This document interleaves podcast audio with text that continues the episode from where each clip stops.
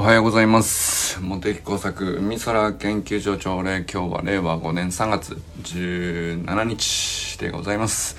砂塚森忠さんおはようございます。森本あかねさん全くんかんくんおはようございます。全くんは何だっけ？100点取れたんだっけ？算数の。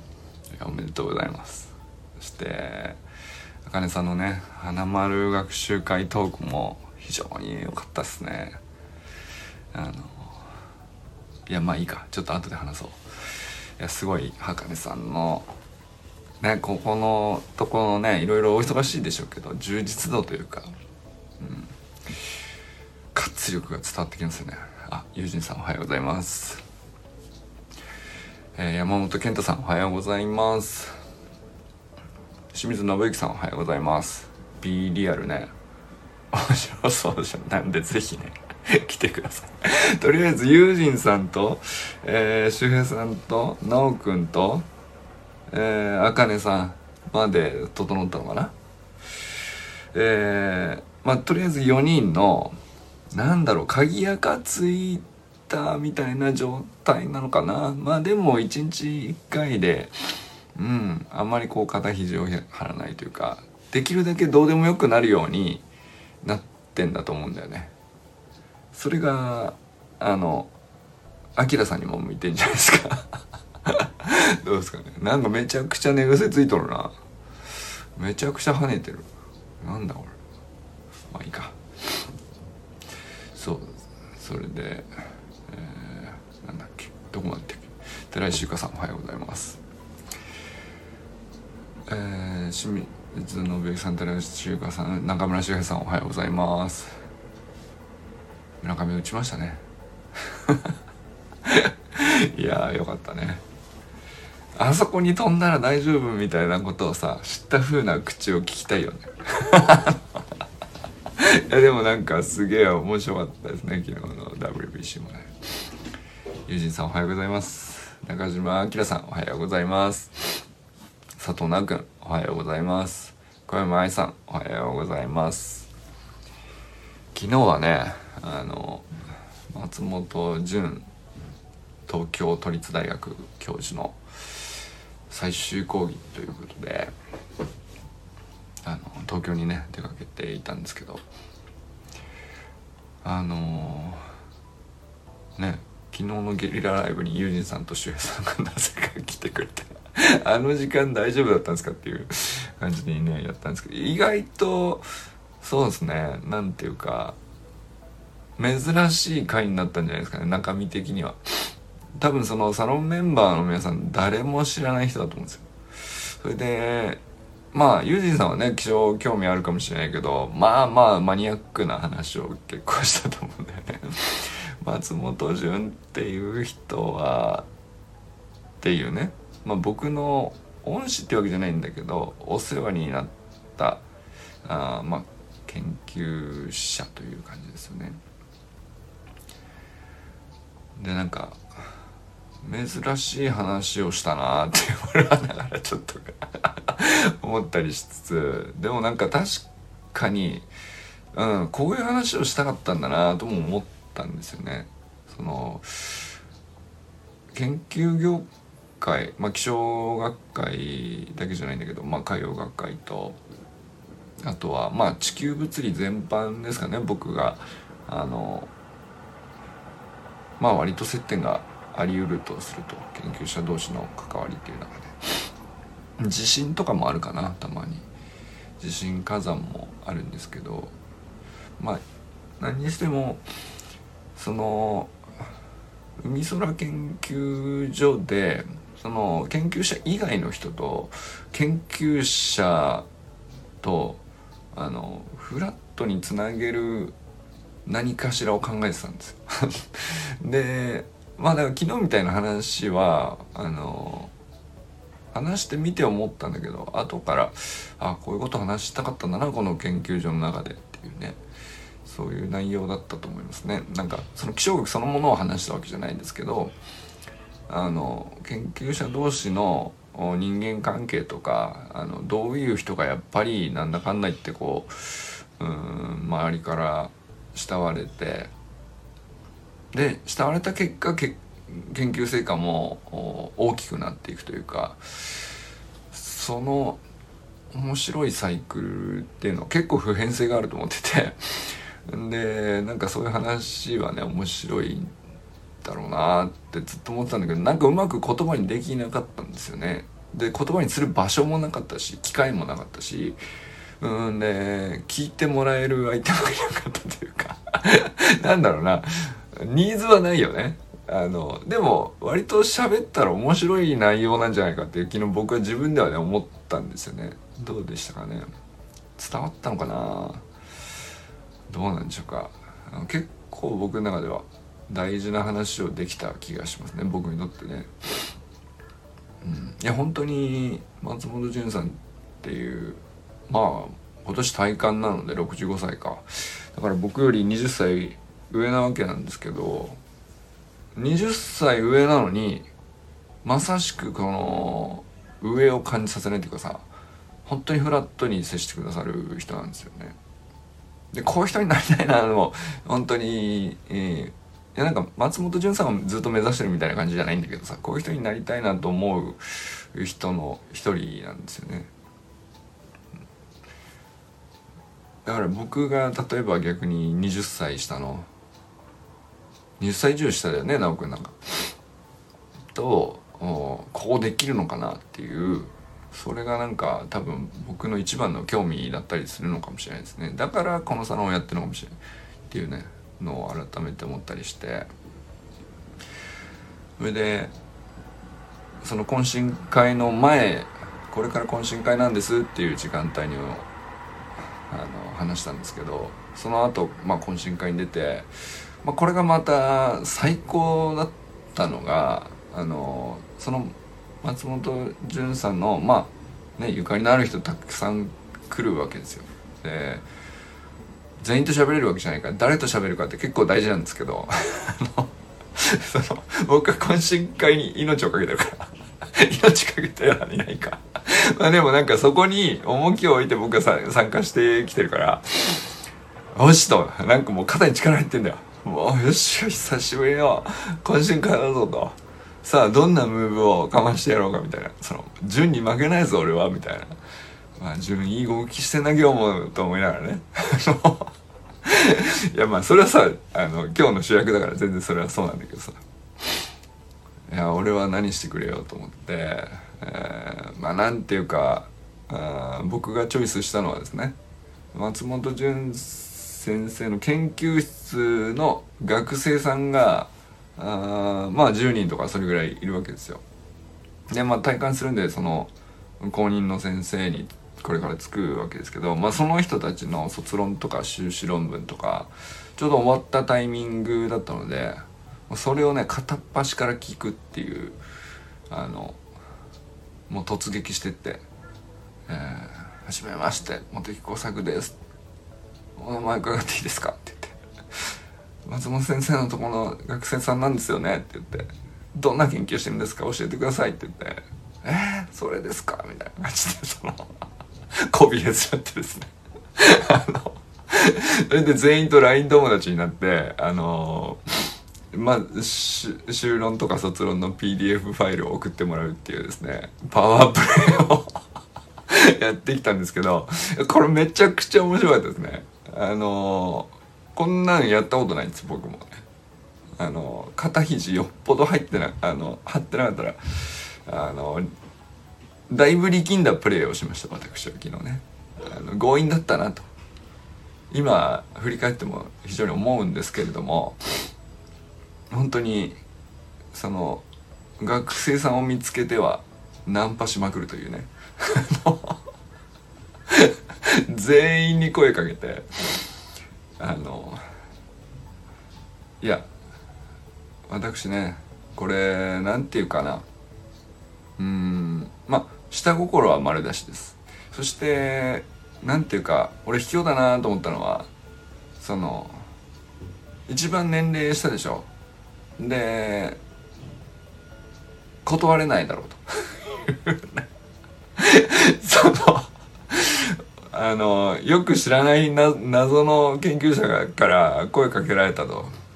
でなんかいろいろ押し切られてあれしろこれしろ言われたと。いや断りづれいはずだ。これを断るってよっぽどのはずだというね。あの1対1における最大限の同調圧力を。送ってくれよ卒論って言って。話聞かせろとか言って。でなんかその後なんかそれだけでもそれだけでもよかったんだけどなんかあの奈くんとさその B リアル教えてもらったりとかその今の Z 世代から学ばねばっていうテーマになったじゃないですかこの間ね。そうだそうだ。それをやらずに帰ったら俺は何をしに来たんだってなっちゃうからあのー、今のね見るべきあの君あの君の研究について素晴らしいって俺は褒めただろうと気持ちよくなっただろうとあのお返しなんかくれと。何なんですかこれは。このギブアンドテイクなのかテイクアンドテイクなのか分かりませんけど。そのまあ、だからお返しで今君らの世代で、えー、見るべきだと思ってるアニメについて教えてくれと「そうですね」つって「あのこれどうですか？あれどうですか?」と「あそれ知ってる」みたいな。まあスパイファミリーとかね。その向こうはさあのこれぐらいは見れるんじゃない ?40 代でもみたいなさこう軽い人気のあるやつから出してくるんだけどだんだんだんだんそのコアなやつ出してきて これわかる？みたいな。その え知らない？それは。と思って今度見るわ。みたいな感じまあいろいろね。でもなんすかシュタインズゲート見てた人なんだったらあのこれもいけると思いますよみたいな感じで。シュタインズゲートって知ってますか？なんか僕ね5年ぐらい前にめちゃくちゃハマってたアニメなんですけど。まあちょっとコアなアニメであのこれを出したらちょっとはあの分かってる風な雰囲気を出せるんじゃないかっていうまあちょっとなんだろうな「鬼滅の刃」知ってますよみたいなのとはちょっと話が違うっていうね。まあでもそれなりにこうすごい評価の高いアニメなんですけど。それをね出したら怒ってんじゃんみたいな顔されて。でいろいろ教えてくれて「これもいいと思いますよ」とかっつって、うん、でなんかすごいあの収穫と収穫と収穫みたいな。全部刈り取って帰ってきたっていうね感じだったんですけど。いや面白かったですね。あのー、3年ぶりの懇親会としてはねあのー、僕なりにね、えー全力投球して、えー、満足のいくムーブが できましたってこれ何の報告をしているのか。全くね意味不明なことだと思うんですけどこれ僕は本当に今大事なことなんであの伝わらなくても言います、えー、とにかく楽しかったですね、うん、とにかくこう20代と目線を合わせて喋れたというかえー、これ本当にねあの直くんのご指導の賜物のおかげなんですけどもあの やっぱりなんていうか別に直くん側がさ教えてるとか何もないのは分かってるんですけどやっぱりその普段喋ってるっていう時間があるだけで違うと思うんだよね。なんていうかねスキルとかノウハウとかじゃないんですけど、うん、俺は奈くんと喋れてるっていう、うん、安心感というかそれがあるんで他の20代とか言っても何て言うかな。あの大丈夫だと。俺いけるぞと。このおじさんなんだよと。多少思われたとしてもちゃんといけると。ちゃんと話してくれるはずだというね。なんかその安心感ないとおじさんはおじさんで怖いんですよね。その その白い目見られたらどうしようみたいな。あのないわけじゃないと思うんだよ。でそういうのがあるから逆に、えーと、変なマウントを取ってしまったりとか俺はこういうことできるんだとかあの俺はこういうところでこういうことやってんだみたいな自分のあのできるアピールとかマウントを不自然に取ってしまうから嫌われるっていうパターンが僕はねあのあるんじゃないかと思いましてそれだけはやるまいというね。そのエラーはあの犯さないようにね多少あったのかもしれないけど。分かんないけど。まあでもすごい楽しくあのそうだね。懇親会楽しかったな。とにかく20代としか喋らなかった、うん、まあ偉い先生とかそのもちろんね松本先生も、うん、重鎮の一角になってるわけなんで偉い有名な先生とかその分野の一角を成した人とかあの支えてきた人とかそれそれでこう話としては興味あるし絶対話したら面白いんですけど、えー、もう一点集中でねそこはもう全部捨てて20代のみにフォーカスというね、えー、懇親会だったんですけどももう最高に楽しかったですいやうん。あの日本代表も9対3ですか、快勝でしたけども。僕の中でもそれぐらいのスコアでね 快勝だったんじゃないかなと。あの前半若干重たかったですけどあのすぐに打開してあの連打で連打連打で得点を積み重ね、えー、いい試合だったんじゃないでしょうか。いやそんな感じですよね。はい。それでまあそれでとか言って全然何のつながりもないんですけどあのあかねさんが昨日2本ね投稿してくれて、えー、どっちもすごい噛み応えのある話というかまあまあ花丸学習会の話はねまあ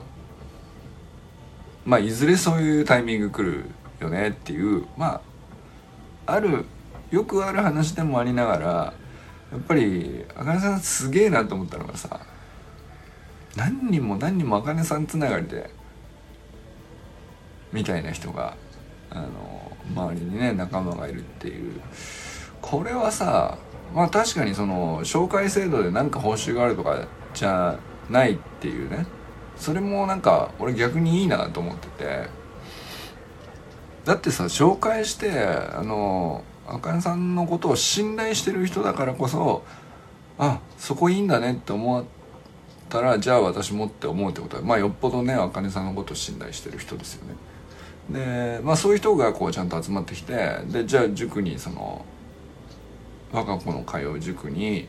えー、お友達がまた入ってくると。そうするとまあ我が子の周りの環境がどんどん良くなるわけですよね。でこれってお金払ってどうこうできる要素じゃないけどめちゃくちゃ利益が大きいんですよね。あの 花丸学習会は確かにいい指導ができるかもしれない。その、えー、いい環境まあその先生があのやれる限りの素晴らしいご指導っていう部分ではねその払った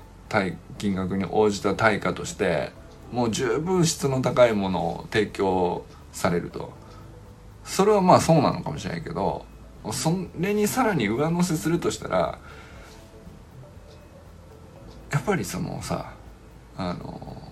あかねさんのことを信頼している親が育てたその子供が善のまた仲間になるっていうことですよ。このこれがさ何回も何回も起こるってことでしょ。紹介して「えー、いいわね」って言って入ってきてで善の周りに仲間が増えてで善はますます楽しくなるんでますます育つと。そうするとこんな利益の大きい話はなくてうん。いや何気にすごくないって思ったよね。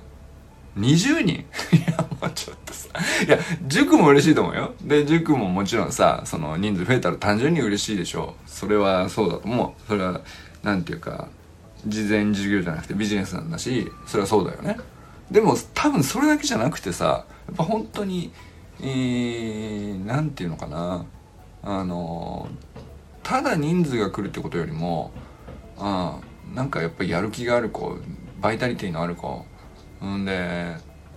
その素晴らしいなんていうか考え軸のしっかりした親御さんに育てられてるとかあのまあ親御さん自身があの協力的だとかあの理解が深いとかさ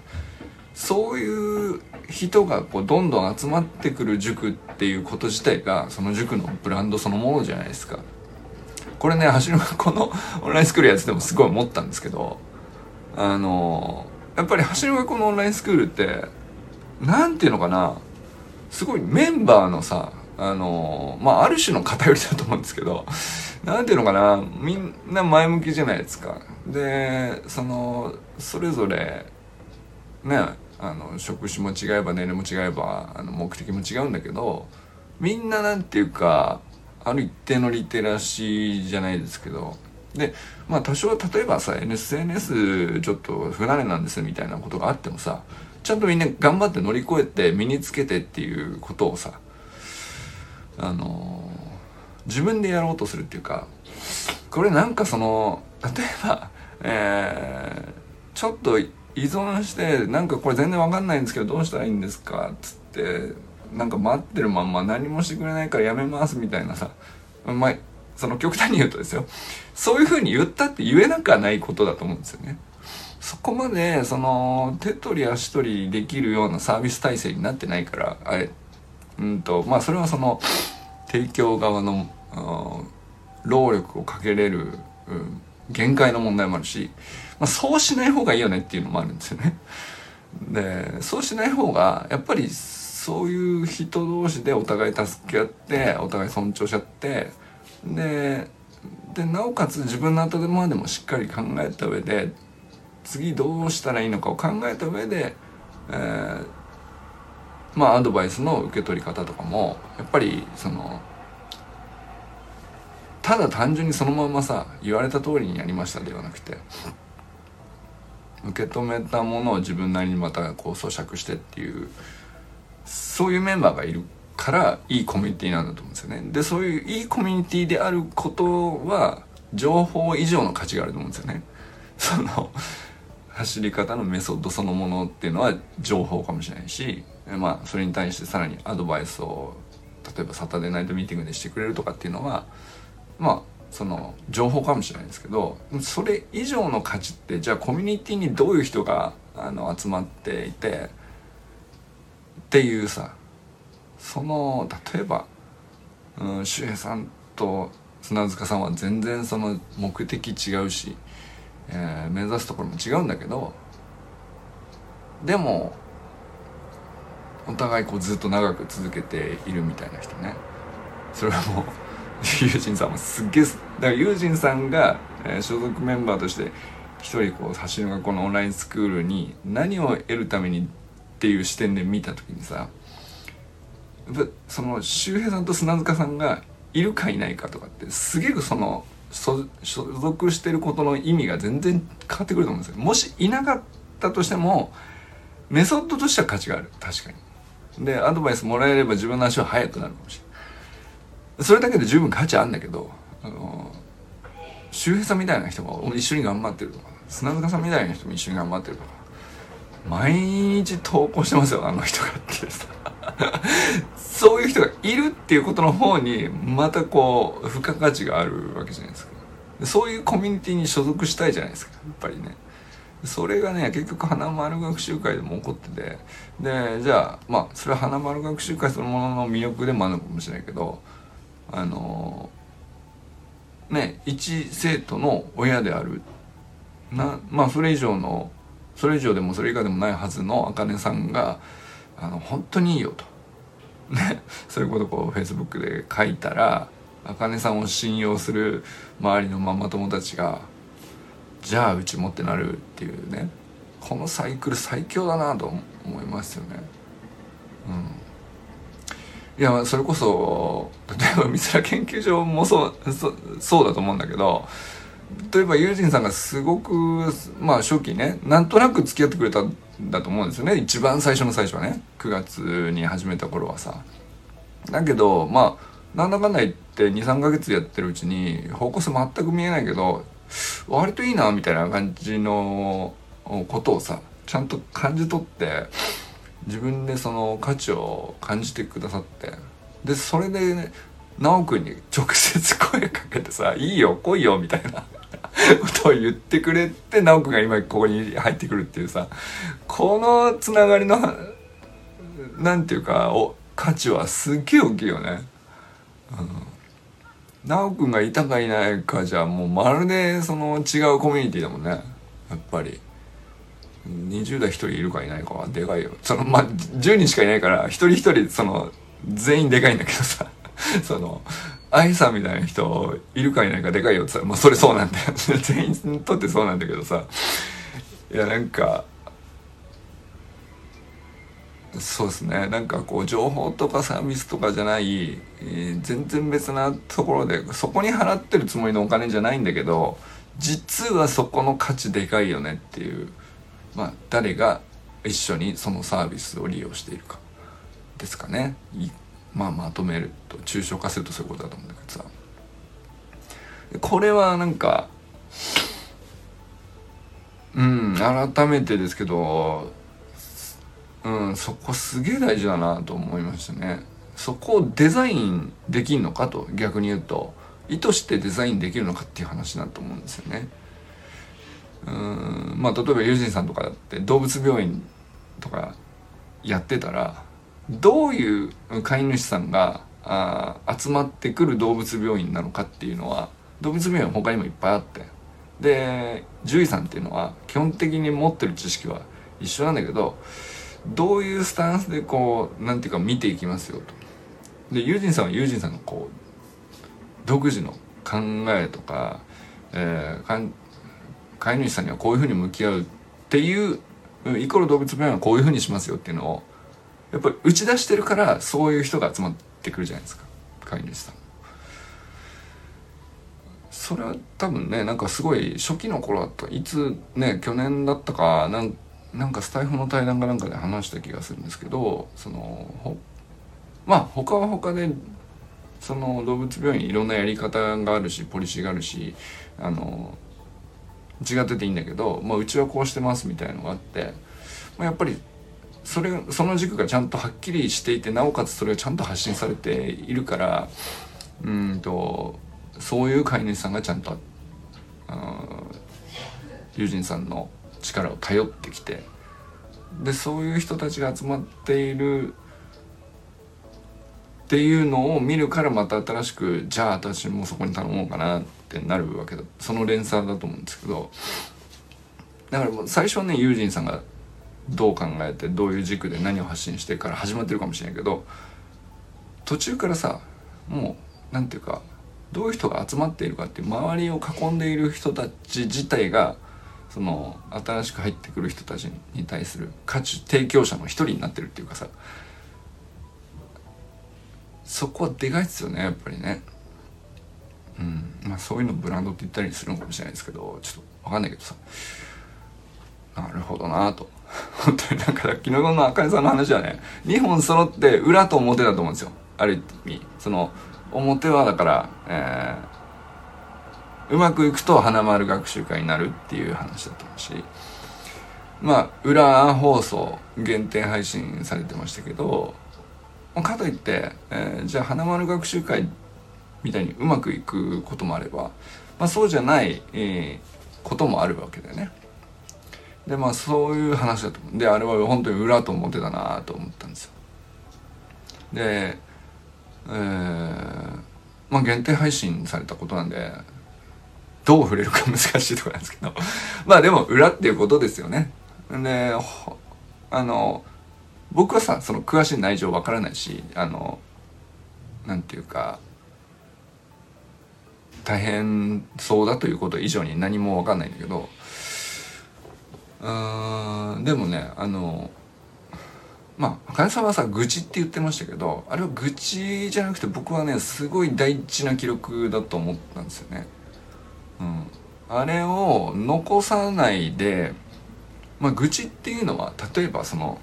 まあ、どっかで喋って流れてもう忘れてしまえばそれはそのその時そのその時ちょっとスッキリするっていうそれはまあ愚痴なのかもしれないですねひょっとしたら。でまあ愚痴が悪いわけじゃないけどでもあれちゃんと残されたじゃないですかまあ僕ら10人だけの限定の話かもしれないけどうんまあすごく冷静だなとも思ったし、まあ、あと愚痴っていうよりは僕はすごく振り返って何があったかを冷静に記録されてるなっていうふうに聞こえたんですよね音声としてね。なるほどなるほどと。でまあ事実関係の詳細の全てを喋ってるわけじゃないからあの僕らがね聞いてどうこうっていうことはないかもしれないけどあかねさんにとってはあのまあメタ認知の一つだと思うんですよね。外に出して記録を残してまあいつ振り返ることになるのかあの振り返る必要がなければそれでいいかもしれないしうん1年ぐらい経って去年の今頃もそういえばこういう感じだったなとでも今はそのお相手様とこういう感じになってるなみたいなその規定になるなるかもしれないですし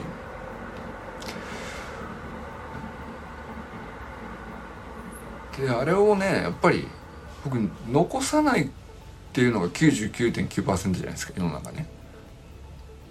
でもしくはあのなんていうか感情的にうっかり公に吐き出してしまってあのどうなのってその見た目上さ逆上したり怒ったり感情的になったりみたいな感じで発してしまうと記録にならなくてさやっぱり。でまあ、まあ、聞いた人もあんまり何かの役に立つでもなく共感したとしてもネガティブなものを増幅させるのは結局お互いのためにならないとかよくあると思うんですけどそうじゃなくてなんかあの感情が揺れたりしつつも話として記録する分にはすごく冷静に振り返られてたじゃないですか。であれをすごくこう安全な場所であのきちっと整えて保管してでまあいつ振り返ることになるのか分かりませんけどあれは僕はすごく価値があることなんじゃないかなと。僕もやった方がいいなって思いましたね。もしそういう自分の身にねなんかしらそのうん今は納得できないなスッと受け取れないなっていうことってまあ何でも起こるじゃないですか。でそういう時にあのバーッと吐き出すのもなんか違うなとも思っているけど押し込めとくのも違うだろうなっていうじゃその間のバランスどこに解があるのかなって思った時に昨日のあかねさんのやつはすごくあこうすればいいのかと 思うような感じでしたよね。うん、いや本当になんかまたよろしくお願いしますとは言えないんですけど そういうことない方がいいからさそのでもねあれはもしねそういうことが起こって起こって、えー、残しておきたいなと思ったんであれば是非使ってほしいなとは思いましたよね。この僕らのこう閉じた空間っていうのは。うん。そのためにあるその塀がある塀で囲ってるっていうのはそのために囲ってると思うんですよ。まあある意味そのそれ以外のことにそのなんていうの？塀の中で投稿してるけど意外とこれ別に全然外出しても全然問題ないんじゃないみたいなことも8割方そうなんだけどさ。まあでもあれって仲間内感とか内輪感を出した方が味するよねっていうこともあるから。そのまあ中でいいんじゃないっていうさ、まあ、そういうのもあるじゃないですか。で、まあ、そういう明るい内輪感っていうのもあるあっていいんですけど。まあ、そうじゃない時にさあのこの安全な塀をの中っていうスペースをねまあ狭い狭いスペースだからこそ安心感があるっていうかさ。うん。あれはいい使い方なんじゃないですか。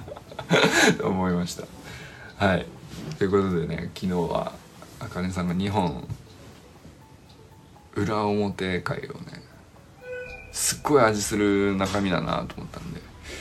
ありがとうございました。ということで今日は一日皆さんねどなたと笑いますでしょうか。今日も良き一日をお過ごしください。ユージンさんありがとうございます。またね。